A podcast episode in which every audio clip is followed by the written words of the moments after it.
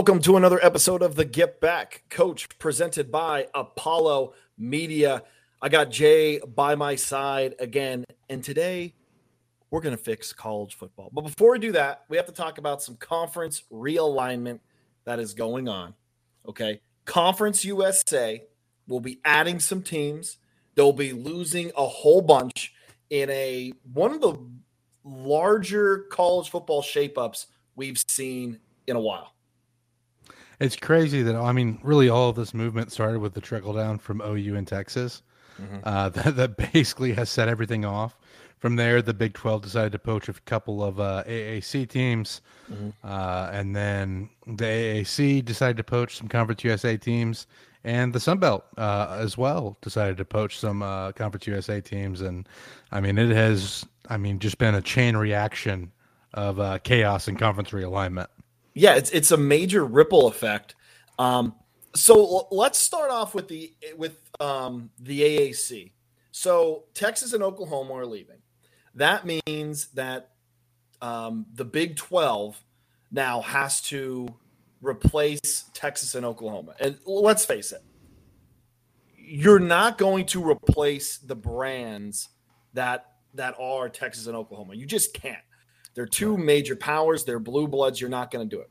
The Big 12 probably did the best they could with adding um, Cincinnati, BYU, um, UCF, and Houston. Oh, yeah, yeah, UCF and Houston, especially especially Houston. You know, uh, Texas school going to play Tech and TCU and Baylor. Uh, BYU is a very good program, historical program. UCF is kind of like a new age team. Um, and then you have Cincinnati, who has really made their way through the ranks of college football the last 20 years. Yeah. And I mean, the way I'm looking at this is uh, obviously, like you said, no replacing the Texas and the OU brands. Mm-hmm. BYU is probably the biggest from a football brand uh, of the schools coming in. Uh, you yeah. know, they're going to have a loyal following. Uh, like you mentioned, Houston is kind of a natural fit. Uh, you know, they're an old S- SWC team, mm-hmm. right? The old Southwest Conference, which a lot of those teams in the Big 12 uh, were in the Southwest Conference originally. So that's kind of a natural fit. Mm-hmm. Uh, UCF, you look at them, I mean, they, I believe, have the biggest undergraduate enrollment uh, of all FBS teams. Right. Uh, so that's again another, from money standpoint, reason it, it, it, makes sense to bring them into the conference. And then you look at Cincy, who just went to the college football playoff. Mm-hmm. It's another one that makes sense. I mean, historically, Cincy, I think, usually has a decent basketball squad as well. Yep, they're they're a basketball school. So, I mean, you look at all those options, and I mean, it's again, you're not going to replace Texas and OU, mm-hmm. but to bring four schools in, I think those are four great schools uh, to have in the conference.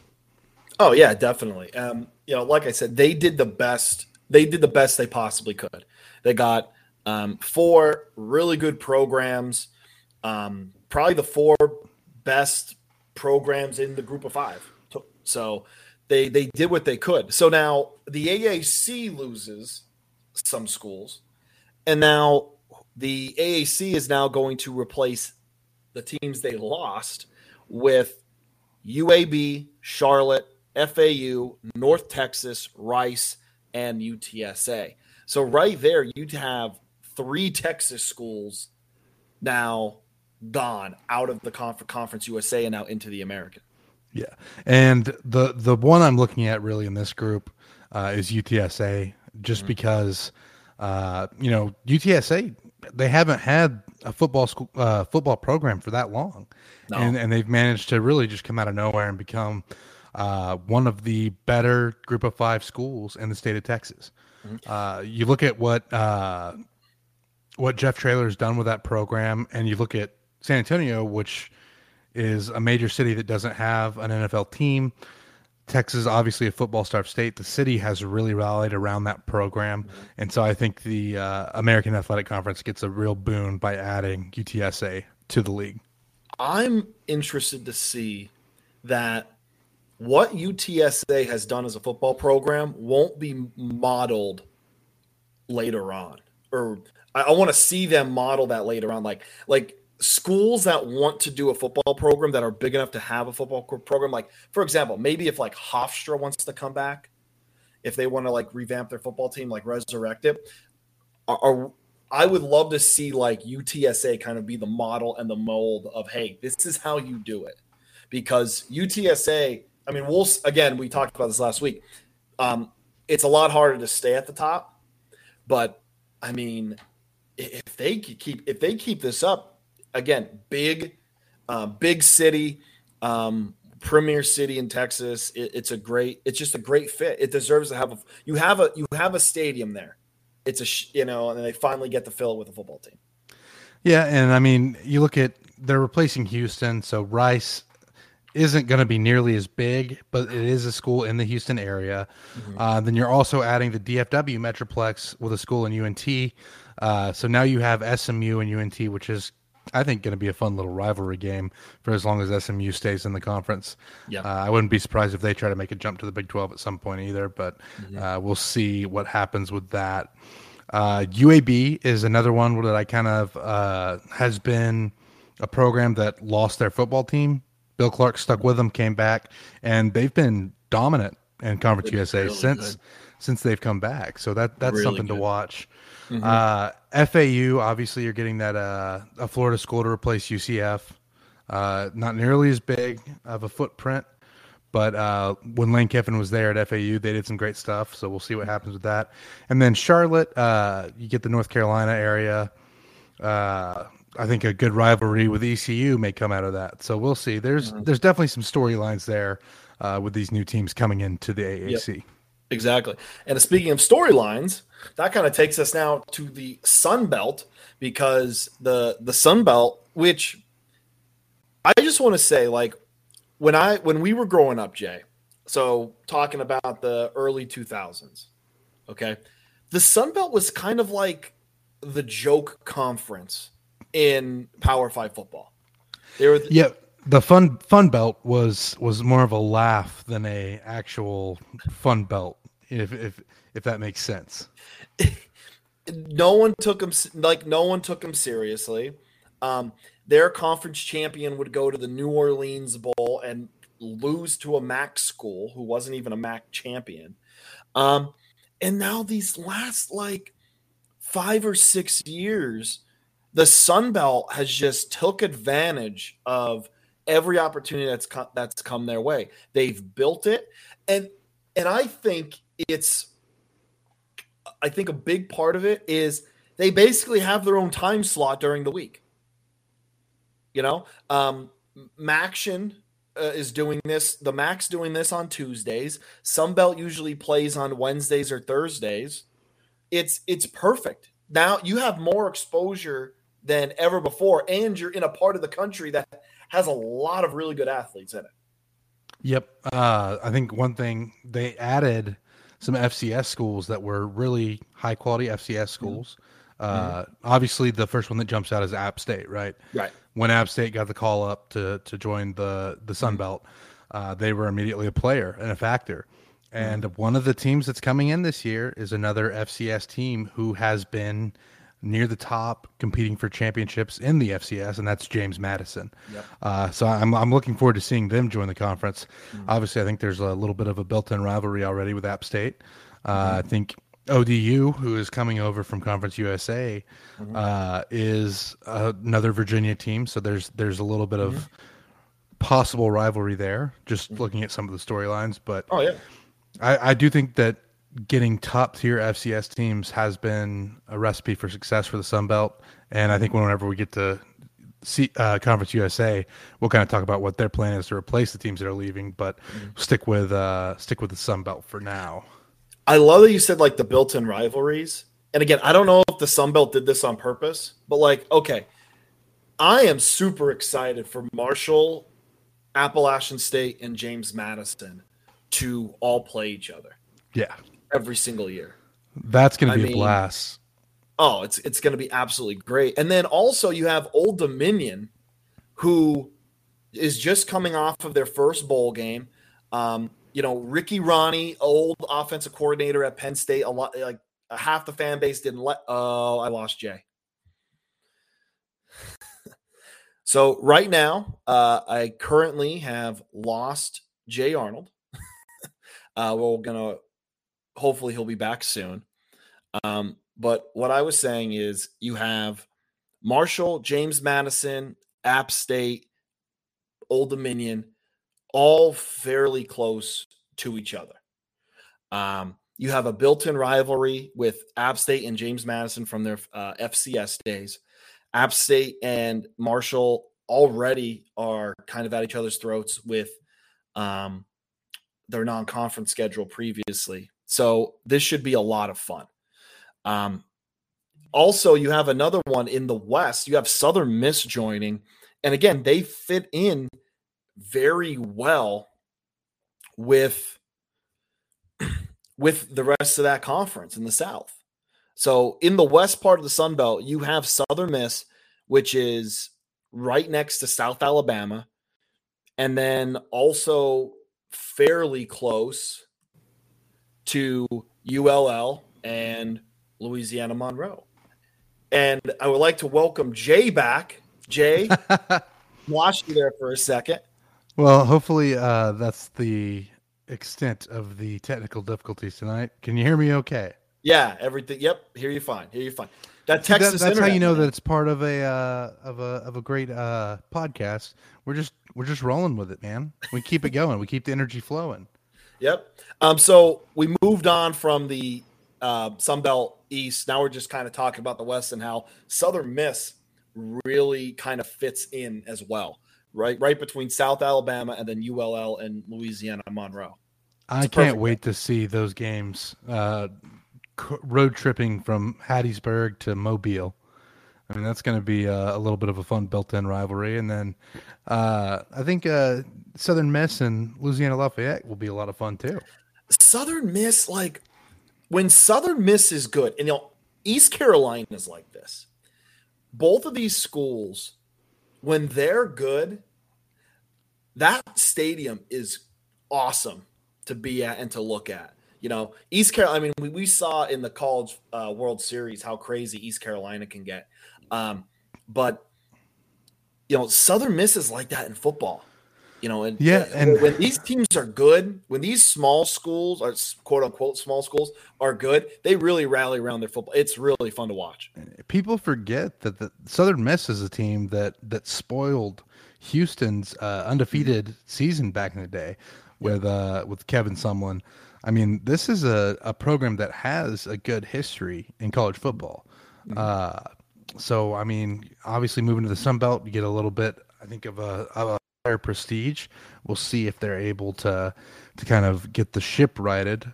Uh, but it, it's definitely a program to watch in their transition. Yeah. I mean, they were late 90s, early 2000s. They were a big spoiler team. Um, relied heavy on special teams. They had probably some of the best special teams in the country back then. And, you know, I mean, we posted a clip not too long ago of them beating a ranked Alabama team. So it's they've they've played that spoiler before, and I'm excited to see them now in the Sun Belt and hopefully making a bit bigger name for themselves because they're going to get a lot more exposure during the week in in these Sun Belt games. Oh yeah. And now that takes us to pretty much the conference that is I don't want to say they're on life support, but it's it's not looking good. Um, so Conference USA, because of this whole trickle down effect, this ripple effect, has lost a plethora of teams that like we just mentioned. They're going to be adding four new members. All right. They're going to be adding Jacksonville State, Liberty, New Mexico State, and then Sam Houston State. Now, New Mexico State is bad. They they are not in a good. They are not a great program. So you don't really get anything from them besides the, just another program. The one good thing there is you have the travel partner with with UTEP. I mean, yes. those two schools are right there together. Uh, Las Cruces and El Paso was out there uh, earlier this year, and it's like I don't know, maybe 90 miles between them. I mean, it's it's just a really quick jog. So, yeah. at least geographically, UTEP isn't out there on an island. Right. and you know, it's funny you say that, Jay, because like, I don't think. I mean, it's like anywhere you go in the country, like you don't realize like how big states really are. And I, I may have said this story before, but I remember being in San Antonio and asking some UTEP coaches, like, "Oh yeah, did you drive here?" And they're like, "Uh, no, it's seven hours. We flew."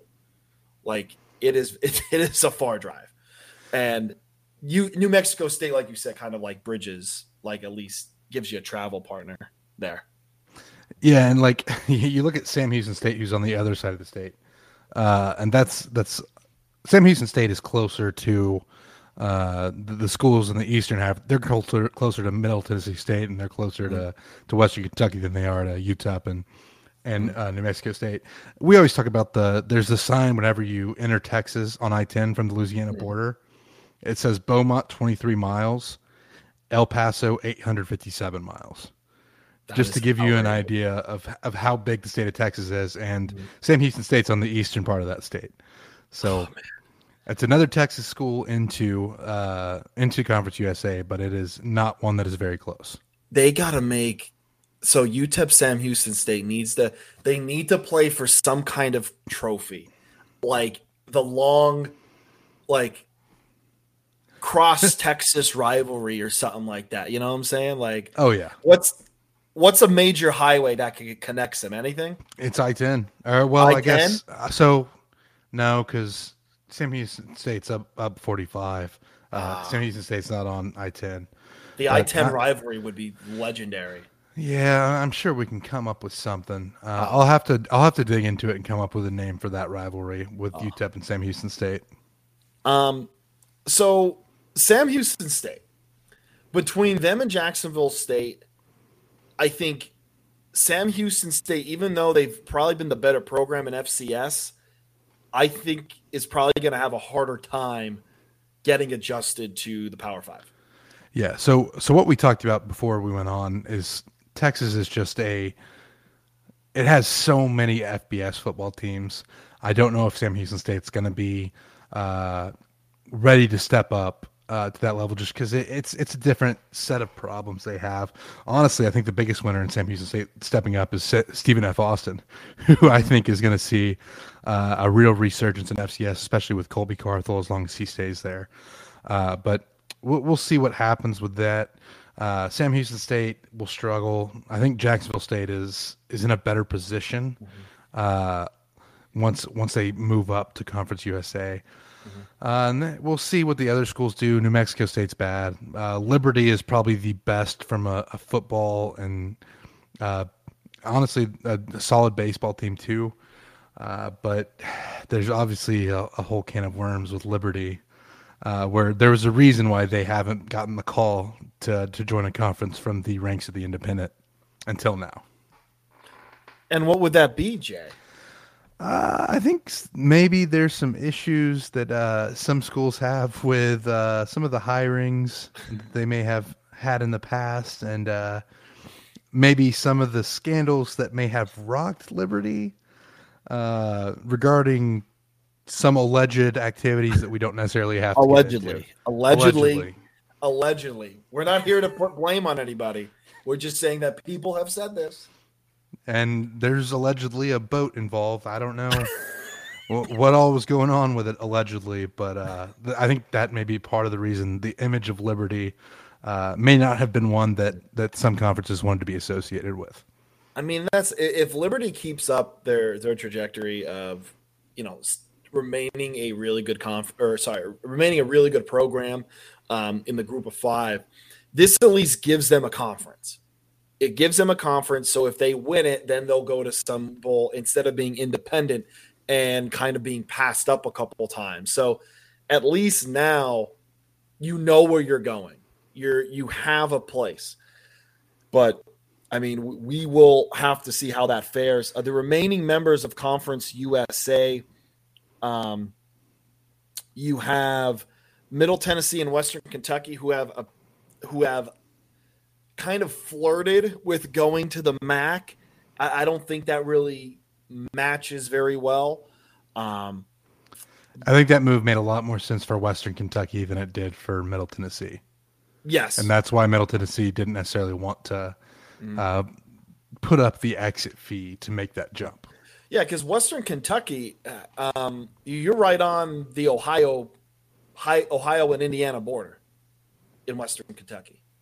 My geography. it's somewhere over there. Yeah, it's I mean, yeah. I think the Illinois, the Illinois border at the very least. Right. So you, it's, it makes sense geographically.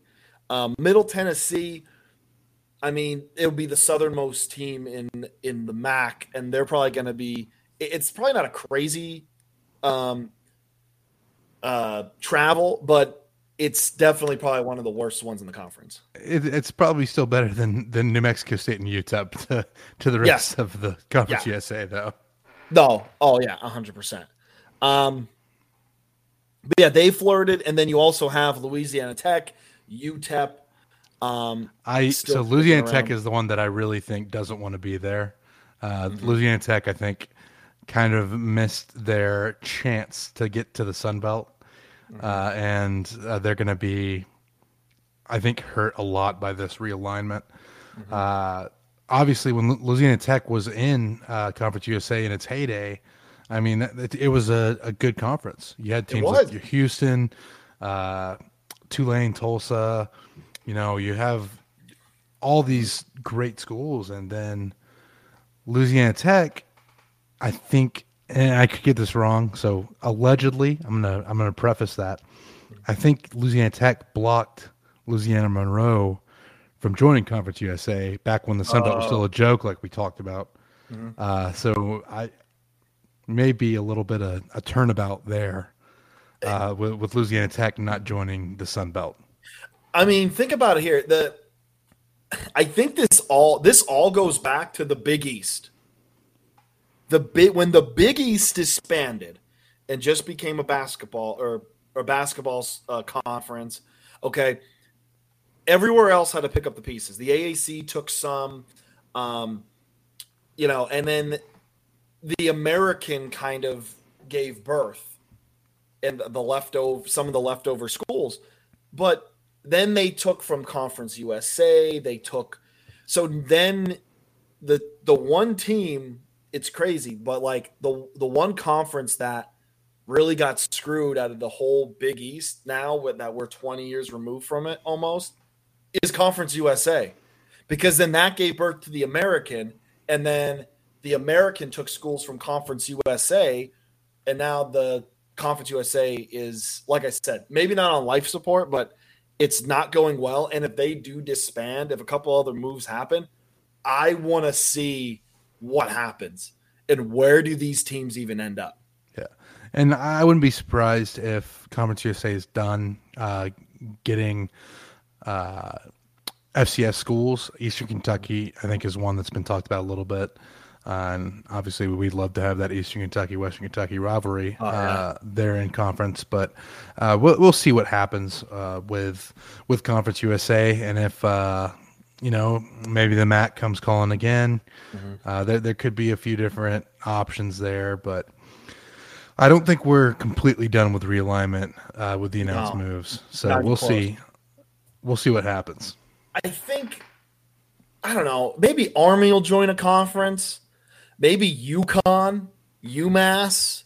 But again, like that's. I I don't see UConn with with switching to independent uh, and for well, football, basketball, right? Because basketball, I mean, it's been talked about, uh, like, and that's the thing. Like, it's UConn has been talked about going to Conference USA, but like, it'll never happen unless they have some kind of hey, we're only doing this for football. But I don't think Conference USA would go for that. They would want exactly. They would want them.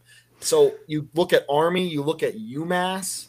I think UMass to MACtion is one that uh, UMass has tried to kind of accomplish. Uh, I don't think the MAC seems too high on the deal. No. Uh, but we'll see. Again, I, I, just I don't know if that's gonna work out for them. And if you go if you go FCS, like uh, what are you thinking? Missouri State, Northern Iowa. Um, yeah, I, I I don't think North Dakota State comes out of FCS unless they go no, to one of the major not. conferences. No, uh, and, and I don't see that happening. Uh, Northern Iowa could be a fit for Mac. Missouri State, like you mentioned, Eastern maybe uh, yeah, maybe Southeast Missouri as well. I mean, th- there's a few programs that you know maybe we're not thinking about with FCS, but Kennesaw. Uh, yeah, I'm just it'll just spit kind of spitballing here. Yeah. Um, so yeah, so we have some conference realignment, and listen, every week we'll if something new comes out, we're going to talk about it. But let's get into the meat and the potatoes of this episode. What this episode is for. Jay and I are going to fix college football.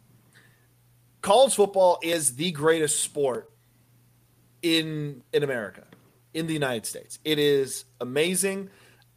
Jay and I watch from Tuesday to Saturday. We watch a, a, lot of college football. It's the it's the greatest thing ever. You either you get it or you don't. You either love college football or you, you can take it or leave it. We are two people. Obviously, we're running a podcast, so yes, we we love college football. Now, college football isn't perfect. There are there are things that need to change, and that's what we're talking about today. All right our big fixes for college football, things that need to happen. I'm going to start us off. And now, this one thing, and when we rank our fixes later, this is the number one thing that needs to happen because once this happens, I think everything else will fall in the line. Is college football needs a commissioner. They need someone at the top that isn't the NCAA to say, this is how scheduling's going to work. Everyone's going to be on the same terms. Not SEC plays eight conference games, the Big Ten plays nine. No, that this team can play two FCS schools. This team doesn't. No, no, no. Everyone's going to be the same. And I think if you have that leadership at the top, and it's going to be someone that has to be voted in. So there will be a campaign there will be people voted in so that no one gets their feelings hurt. That this guy has um, uh, Texas Austin ties, and um, people at College Station are ticked off. No, like this person needs to be like I want to say a fifty-five percent vote or sixty percent vote. This guy has to go in, or woman, whoever goes in. College yeah, I mean, the thing is, uh, A and M fans are going to find a reason to be pissed off no matter what, so it doesn't really matter. Uh, they will assume that there's some grand conspiracy. I, I know my people too well. the cult down in College Station. We we we admit it. um, Jay, do you got one to share? Yeah. So uh, you talked about commissioner. We talked about conference realignment earlier. Mm. College football to me was at its peak when there were proper regional conferences. Yes. I think the best way to fix college football is to go back to more regional based conferences. And honestly, mm-hmm. whenever these super conferences come together, I think that's what you're going to kind of see. Because uh, mm-hmm. I, I, think we can all assume that that's where college football is headed. Mm-hmm. But to get back to more of a regional based sport, uh, you look at the the days of the old Big Eight. You look at the Southwest Conference. You look at the Big Ten of old. I mean, these mm-hmm. were regional conferences. Those rivalries just meant more, and mm-hmm. I, I think you can find ways to have these regional conferences and and still crown a true national championship at the end, which will be another part of my fix later on in the episode. But mm-hmm. you look at these rivalries. Let's take for example backyard brawl Pitt, West mm-hmm. Virginia. Yeah. You look at, I mean, the Black Diamond Trophy with West Virginia, Virginia Tech. Yep. Those are games that aren't annual anymore mm-hmm. because of conference realignment. I would love to see the regional rivalries like that get renewed. Obviously, we're getting Texas and Texas A&M back. Mm-hmm. Uh, I mean, there's there's a few more though. I mean, A&M and Baylor battle for the Brazos. That's something that doesn't happen anymore. Uh, mm-hmm. There's you know Colorado, Nebraska that was a rivalry of old from the Big Eight days that yep. doesn't happen anymore. Yep. So I'm glad you said this because I came, I I knew someone was going to say this, um, and I came prepared. So oh, you can't see. Oh, you can't even see. It's too glaring. All right. So about I would say two years ago, I wrote a blog. Okay, and this blog was called what if college football conferences made sense? Okay. And I'm going to give you when when Jay and I are commissioners, co-commissioners of college football. I think these would be the best con- this this is the best layout for the Power 5. Okay? So, first, no Big 10, no it's it's geographical based. It's all geography. No more the Big 10 has 14 teams. Makes no sense. So, the Eastern, here's our Eastern Conference. Every conference has two divisions, five mate, five conferences. Eastern Conference in the North: Boston College, Maryland, Penn State, Pitt, Rutgers, Syracuse, West Virginia. All those teams in the Northeast, West Virginia's in the southern, so or the southernmost one. Now, in the south of that same conference, Clemson, Duke, North Carolina, NC State, Virginia, Virginia Tech, Wake Forest. So it's pretty much all those ACC teams, but then you have the Eastern, um, the Eastern Big Ten teams, the ones that really don't fit there to begin with. Okay, now I'll spare you this whole thing, but I'll read you the Midwest Conference. Okay, Jay. Now you tell me if your people in Texas and in the Midwest wouldn't be fired up about this. Okay, so it's the South and then the Big Seven. So in the South is Arkansas, Baylor, Houston, Texas, TCU, A&M, Texas Tech. It is all the Texas schools and Arkansas. The and then Southwest you have, Conference. And you have the Big Seven, which is Colorado, Kansas, Kansas State, Mizzou, Huskers, OU, Oklahoma State. Now, the only thing people are going to get mad at you about is the name of the conference. So why I can't call that that other group the Big Seven? No, no, no the Midwestern. the Midwest. What? I, they'll I mean, get they'll get mad at you for that. I, I, I get it. I get it. How they about how about like the, Midwest. the Great Plains? Yeah, Great Plains works. Great Plains Conference. Okay, I think that works. Um, so, like, the only thing here is Notre Dame has to join a conference. They have to join. I think you put Notre Dame in the Big Ten. So they would go in the northern Illinois, Iowa, Iowa State, Minnesota, Notre Dame, Northwestern, Wisconsin. And then in the east part of that division, or sorry, the east part of that conference, Cincy, Indiana, Louisville, Michigan, Michigan State, Ohio State, and Purdue. I love that you're making Ohio State play Cincinnati in conference. Yes, they will play them in conference. Ohio rival. So happy. It's built in. Um, you know, I said I wasn't going to read everything, but s- screw it. I'm going to do it anyway. We're here. Uh, the Southern Conference. Okay, so in the West, Alabama, Auburn, LSU, Ole Miss, Mississippi State, Tennessee, Vanderbilt. Nothing much changes there.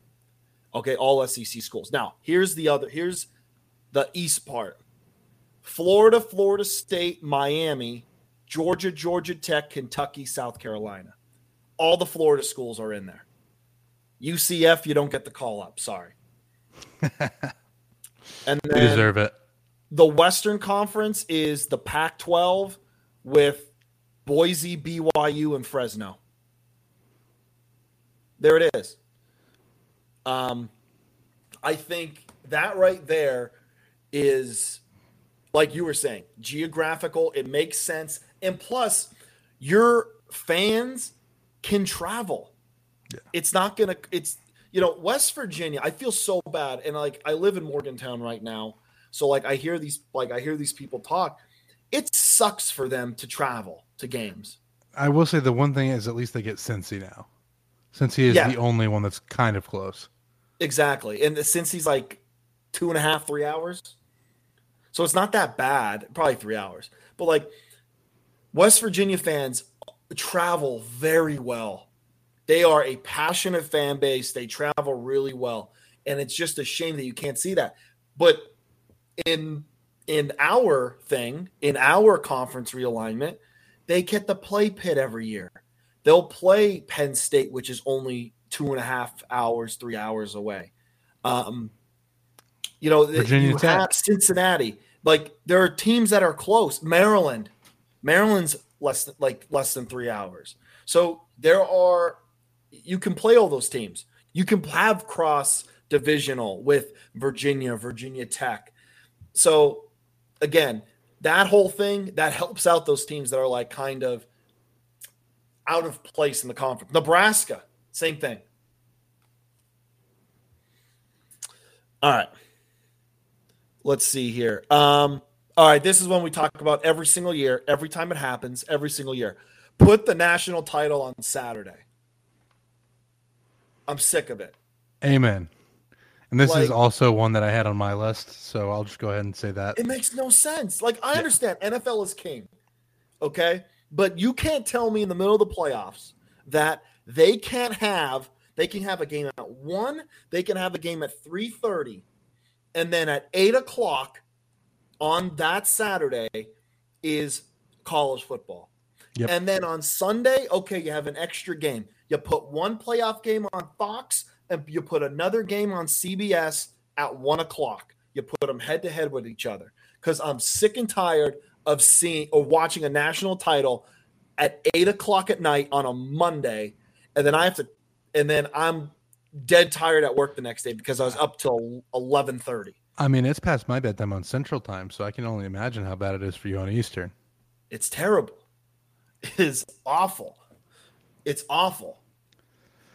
But yeah, that, that don't get the... don't get me started about uh about the, the time zones and how they do stuff. Here's another thing.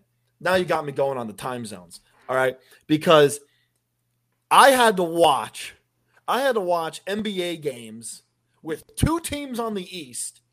Okay, play at 8:30 at night for the West Coast.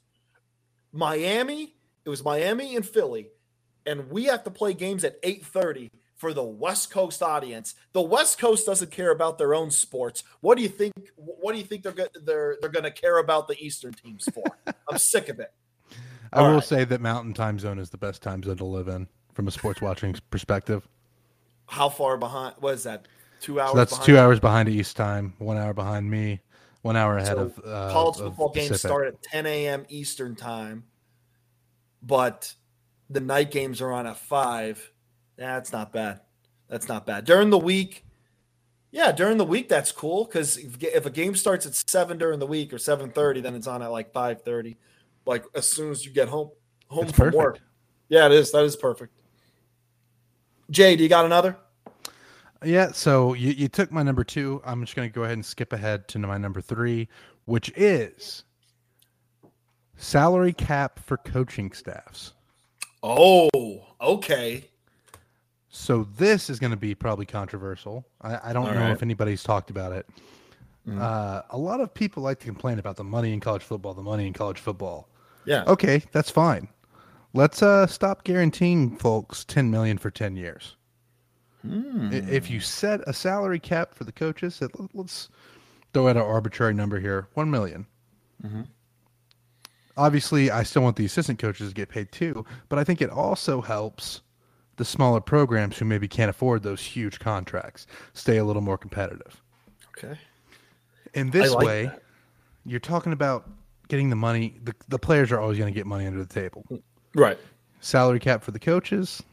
Uh, I mean, I'm just saying, if you really want to see where the problems with money in college football came from, I think it may have been when these coaches started getting huge amounts of dollar, and then it's tell you what, this also takes away those big buyouts.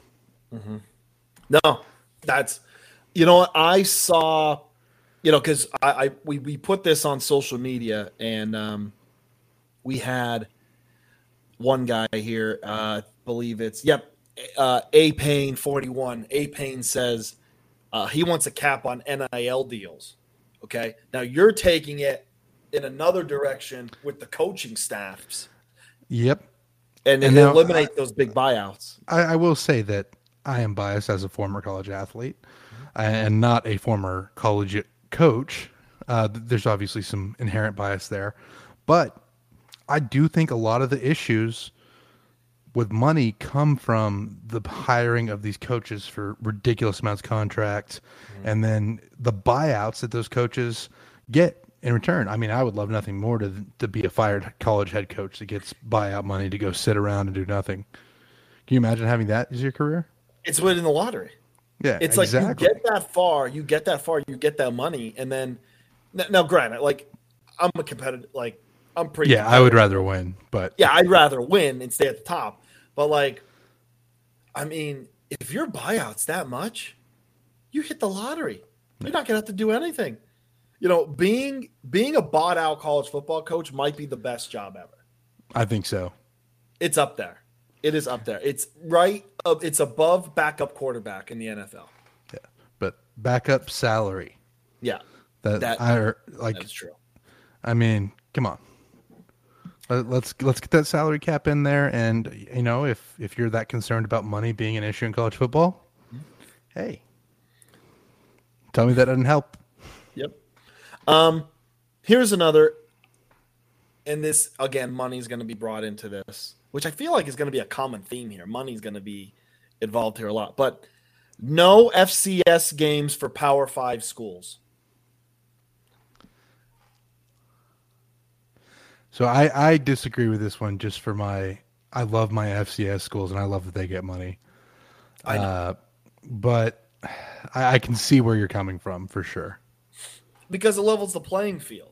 You know, I'm sorry to the SEC, but it, you know, in week 12, it's cupcake week, and everyone gets to basically have a have a, a glorified scrimmage against somebody before rivalry week.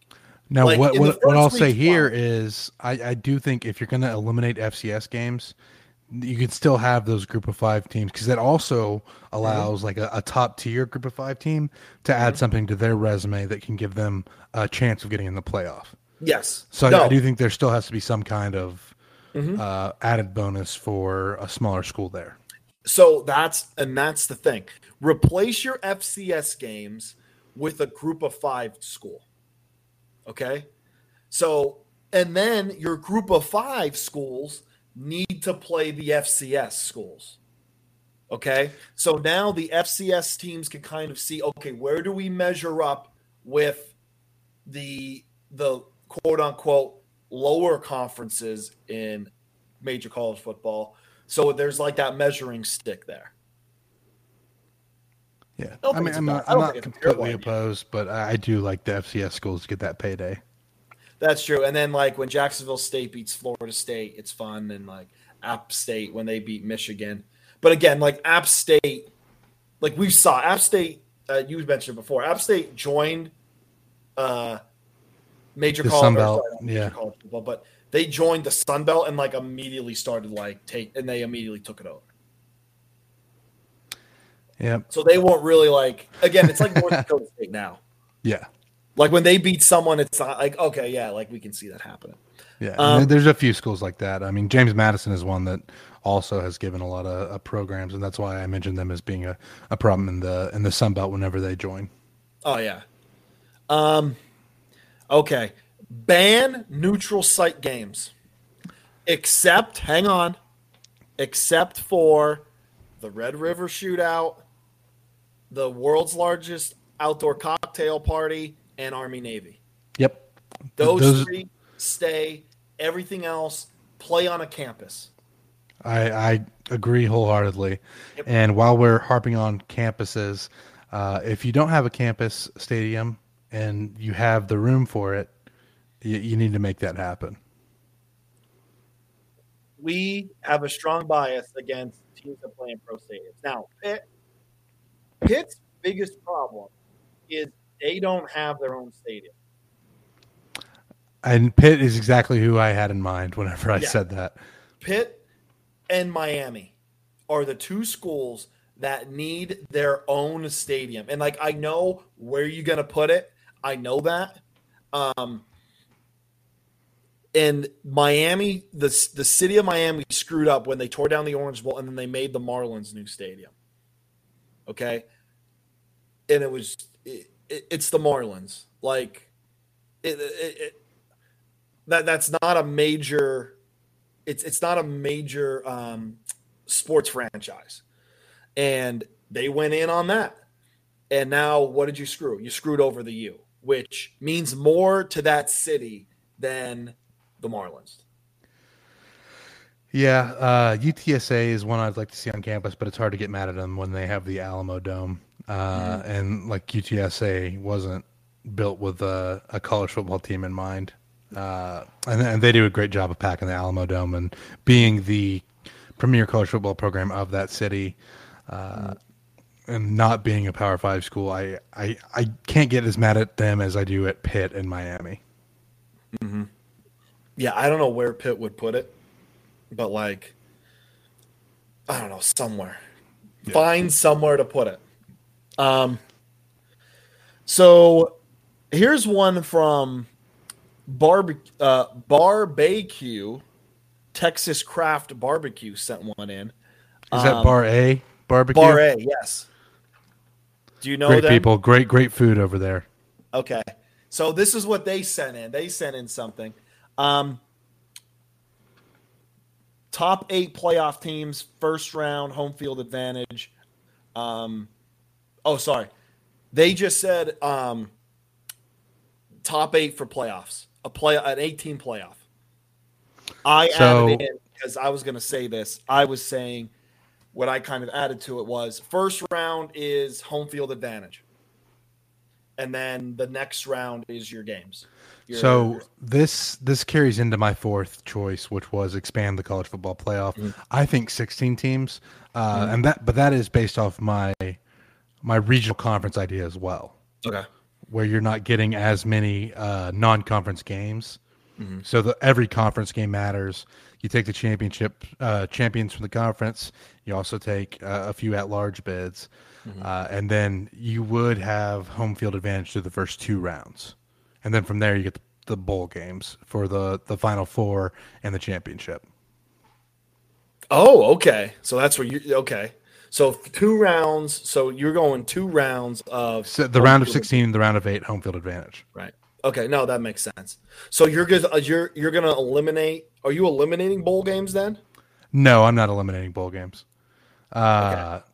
yeah. So like like I said, the the final four will be bowl games, but you also still have a lot of above 500 teams that still get to go to bowl games. So, uh, and that's for me as a as an athlete. Uh, I know what bowl week means to people, so I, I want bowl week to still happen, so those kids get that per diem, that mm-hmm. sweet sweet per diem.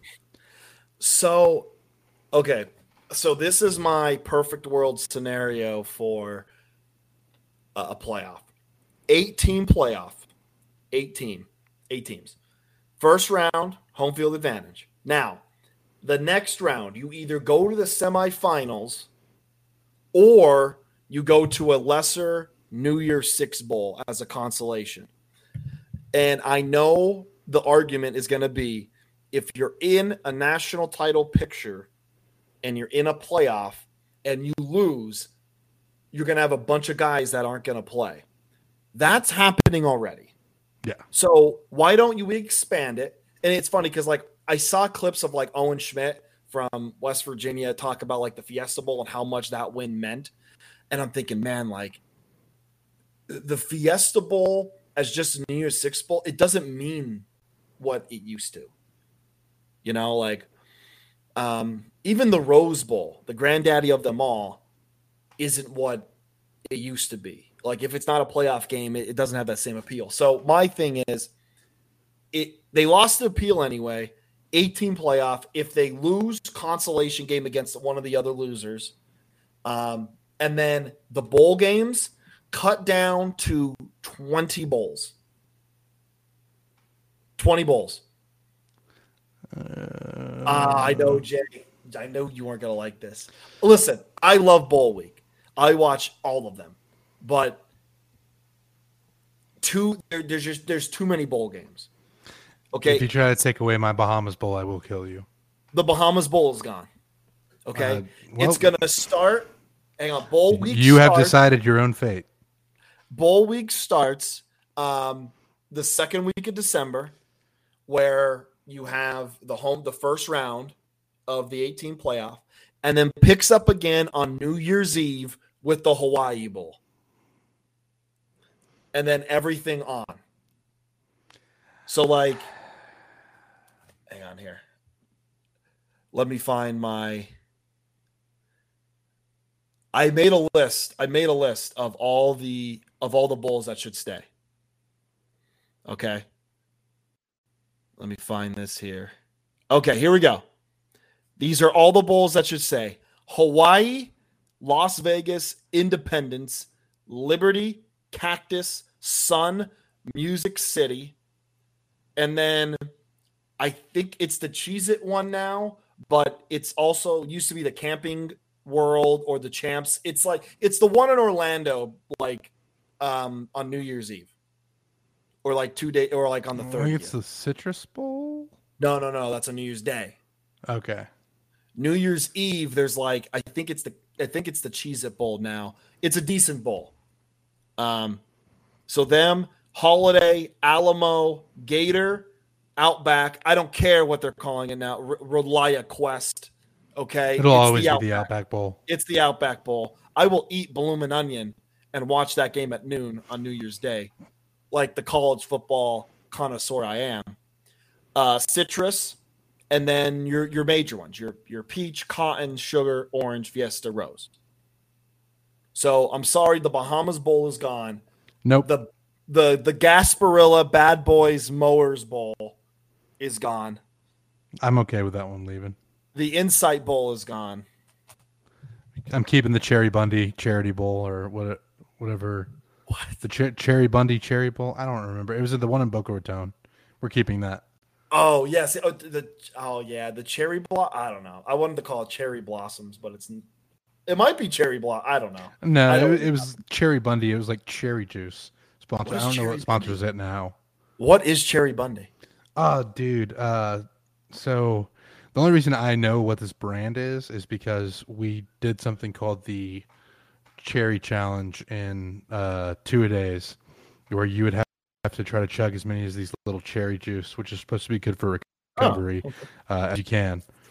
And uh, I think most we ever got up to was two because those things are like super tart. Um so this one isn't a this one isn't a, a flashy one. Um but reducing the scholarship limit from 85 to 75. I think no, you don't like this? As uh, this is again my athlete bias showing, but uh, you're taking scholarship opportunities away from kids. Okay. No, no, hang on. I know, I know. But we have seen that some schools can hoard players that they do not use. Okay?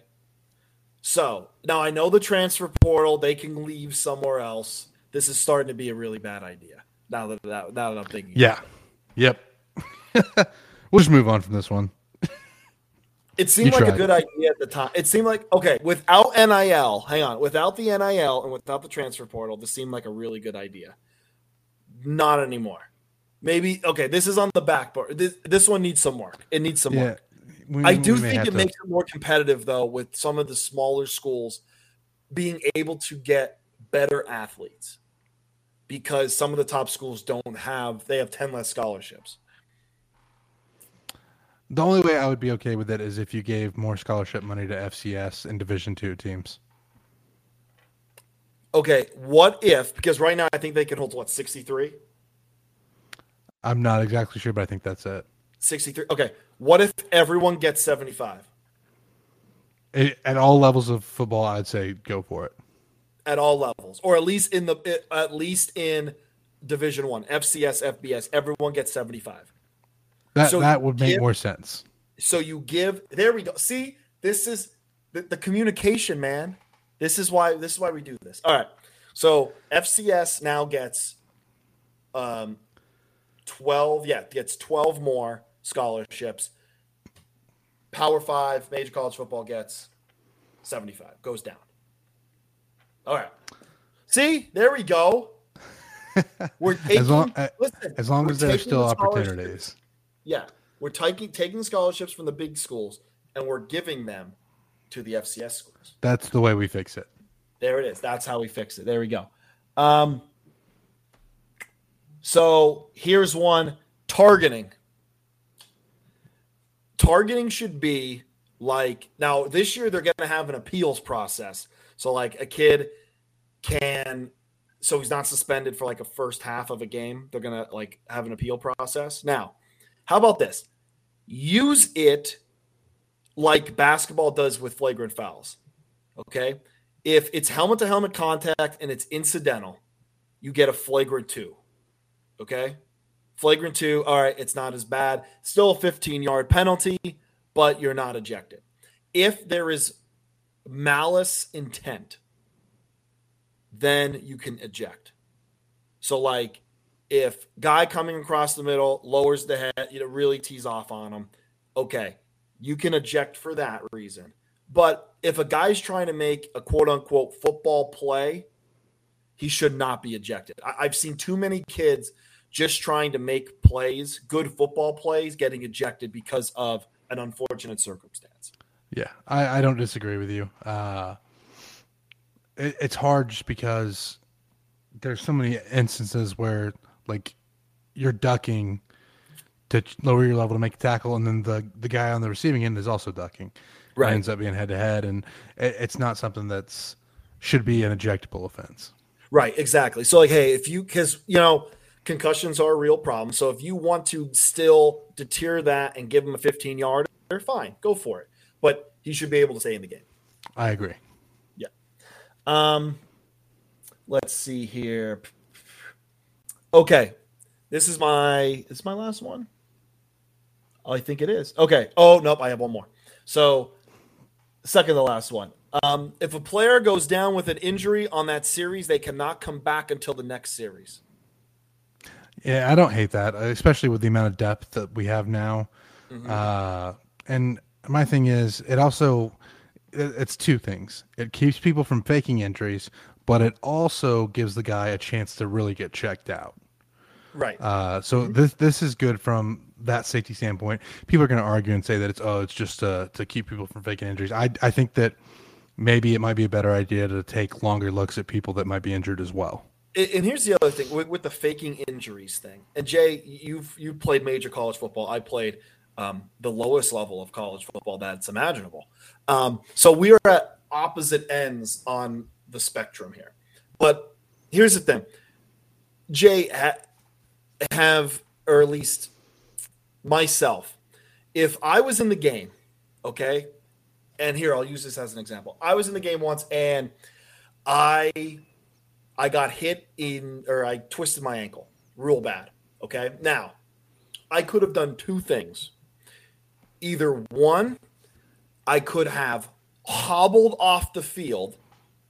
And if I did that, it would be a mad scramble of okay, who's who's our next guy in line? Okay, what's his job? What's going on? It throws everything up. So what do you do? You go you down. Lay there you lay there, so everything stopped, and then okay, now we have not not a free timeout, kind of like a, a free timeout, basically.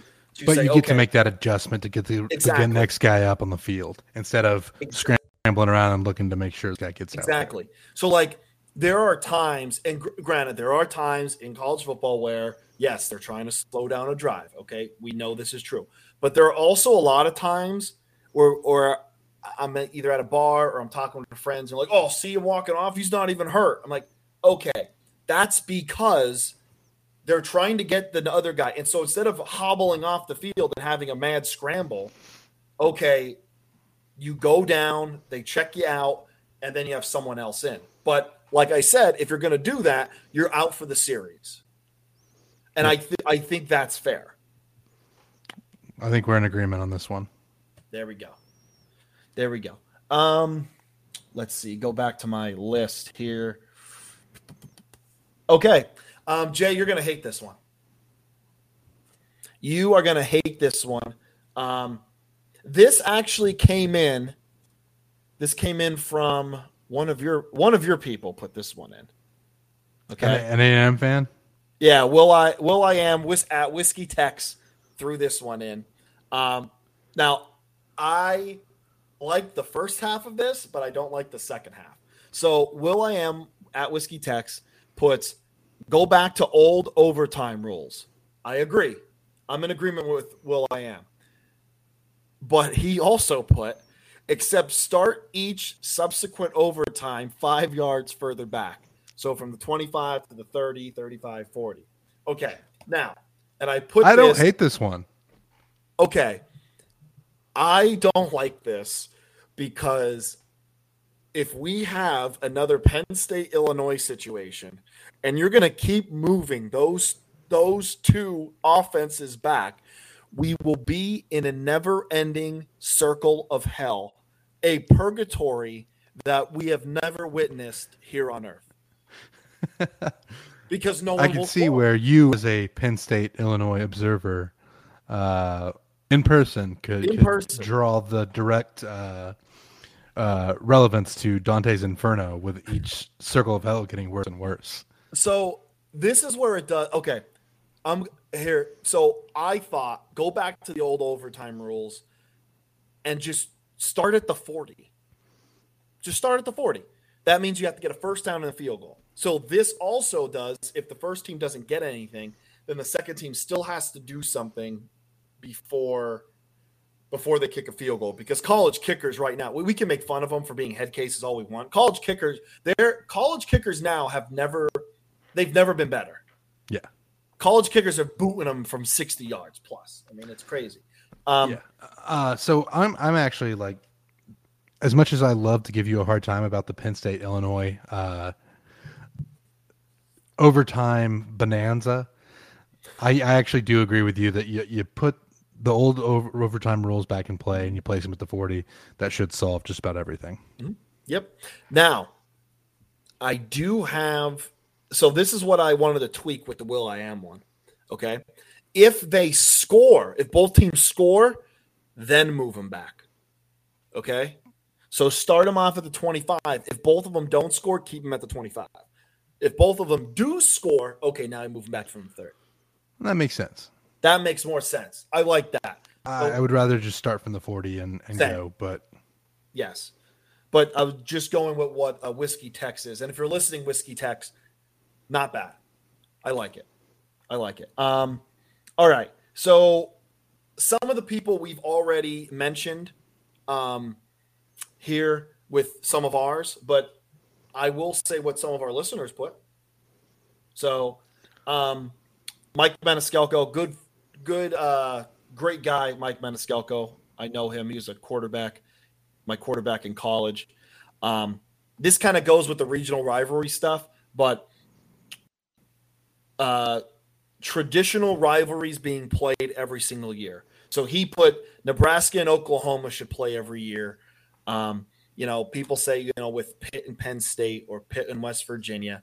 Um, I think everyone wants to see that. If we went to regional conferences, that would happen a lot more. You get all those trophy games, which I think are the, some of the best things in college football.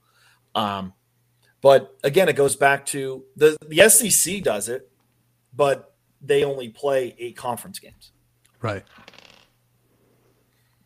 so it's it's kind of it's kind of hard. So unless the Big Ten goes there, but again, like Penn State has a rivalry with Pitt, um, Nebraska can play like Oklahoma or Colorado.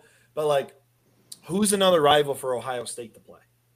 Cincinnati, of course. Uh, there we go, Cincinnati. But like, okay, the Michigans, who's their rival? Like, Yeah. I, you know, it's it's tough, but the SEC Yeah, I mean- has those built in because Georgia Tech, Georgia won't allow Georgia Tech to go into the SEC. Um, who else blocked who? Tex allegedly Texas A&M blocked Texas. It's like all of these in-state teams don't Florida, Florida State. Florida, yeah, they don't want the other team to join the conference. It's crazy. Um, all right, we had we mentioned a pain forty one, well, it's with the cap on the NIL deals. I don't know. On one I don't hand, think that like- fixes anything. I, I just think that the they just go back to, to paying under the table yeah. for, for kids. Now, here I will say this, and I'm glad that a lot of other people. I know Josh Pate said this. I know Brandon Walker's have said has said this, and I- I've kind of hinted at this before. But like with the NIL, if you're worried about guys getting paid too much w- without proving anything, it's going to work itself out because once a kid is given a lot of money and doesn't produce, then they're going to think, hmm, maybe I shouldn't do this.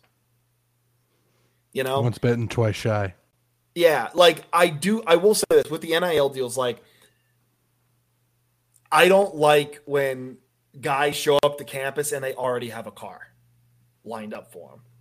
Okay, and like I don't, I don't know. know, man. I would have liked to have a nice Subaru Outback waiting on me at Texas A&M. Has oh has Subaru has Subaru uh no, nothing yet on the uh the the the post uh career NIL deal yet with Subaru. Like, We're still working. Subaru, if you hear this, please. I, I'm, my Ford F one fifty is bankrupting me. I'm offering you a, cuff, a customer for life. Oh man. Okay. I like that kids are getting money. I like it. It's good. It's what they need. But like I just don't like how some schools have all of this money and then some schools don't. And I know it's college football has always been unfair with recruiting, but I just think with money, there has to be some set of rules of, hey, you can not that you could only pay a guy this, but like these are the acceptable gifts that you can get. That makes sense. Okay. Or like, I mean, hey, I disagree, but I, or I like you have from. to go through, like you have to report the money that you're making to, you know, not just the IRS, but like to like your school or something like that. I don't know. I think there's some someone a lot smarter than me can do can like figure it out. smarter than both of us. Yeah. Um K Mays says two feet down for a catch. I I don't know. Because, I kind of like having it different from college or from NFL. So in in major college football, I agree. Okay, two feet, but if you do it in Division One, you have to do it across the board. You have to do it for Division Two, Division Three. So that's where I don't like it, and you know, I would say just keep it one foot. I, I like having it different from the NFL. The little yeah. things. I, I, would keep it at one foot. Mm-hmm. Think of it like the three point line in college in college basketball. You know, it's it's close. one little tweak. Yeah, exactly. Um, let's see here. Uh, my man Kotz, my old co-host from Juke Sports. Uh, targeting should not be an injection. We talked about that a little bit already um, with the flagrant ones and twos. Um, oh, this is a new one. Jay, are you a fan of soccer? I am. Okay. Harrison McLean puts promotion and regulation between relegation, power yes. five. I love oh, relegation. Oh, let's get nuts with it.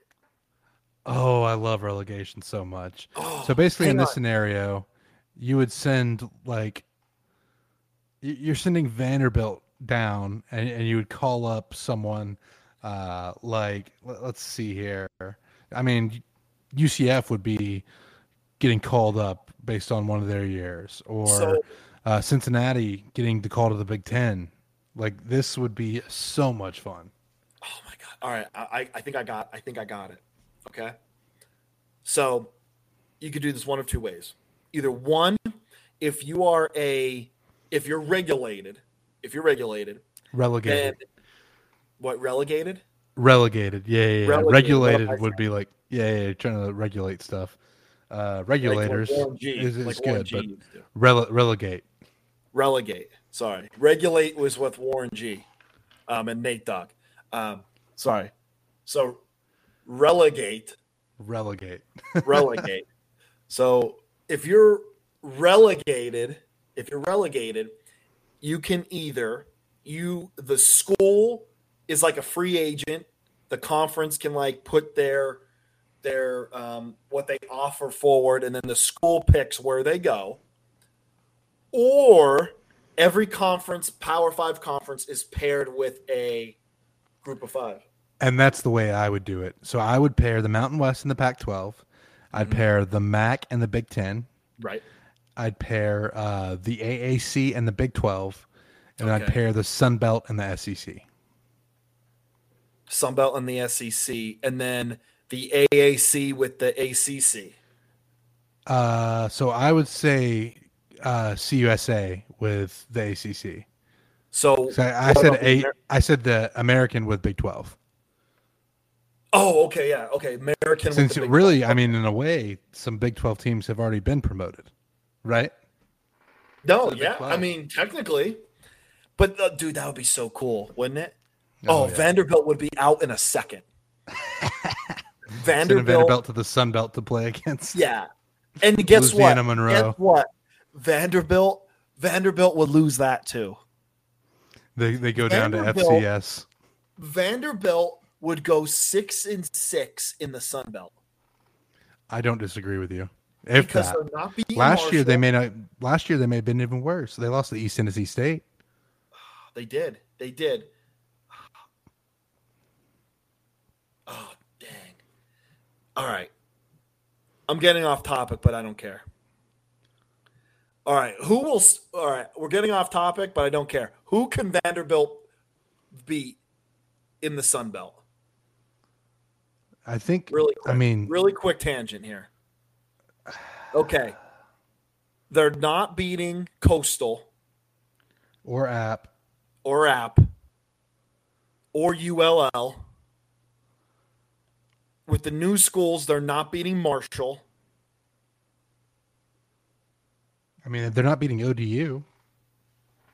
Like if if it's a bowl Uh, eligible team, I don't know that they're winning a game. Uh, I they, They lost to East Tennessee State. I mean, they did. who who was their win last year? Was it UConn or I don't know. they. I, did they? Vanderbilt. And they may improve, but like if if you're only uh if you're only win, how did you, how did James Franklin win at Vanderbilt? I want to know that. I mean, uh, that people philosophers will be asking that question till the end of time. How did this man? All right, they won. Wait, they beat Colorado State. I mean, I know Colorado State's not good. I mean, that was lot better than Vandy. Steve Addazio who got ejected from his final game at Colorado State, and uh, UConn, that. Okay, so UConn was the UConn, and was Colorado State. They beat Colorado State after the East Tennessee State. and game. Colorado State was uh, a game that they should have lost. Like Colorado State was winning that game. yeah, yeah, they they lost by three, or Vanderbilt beat them by three. Um, yeah, Vandy.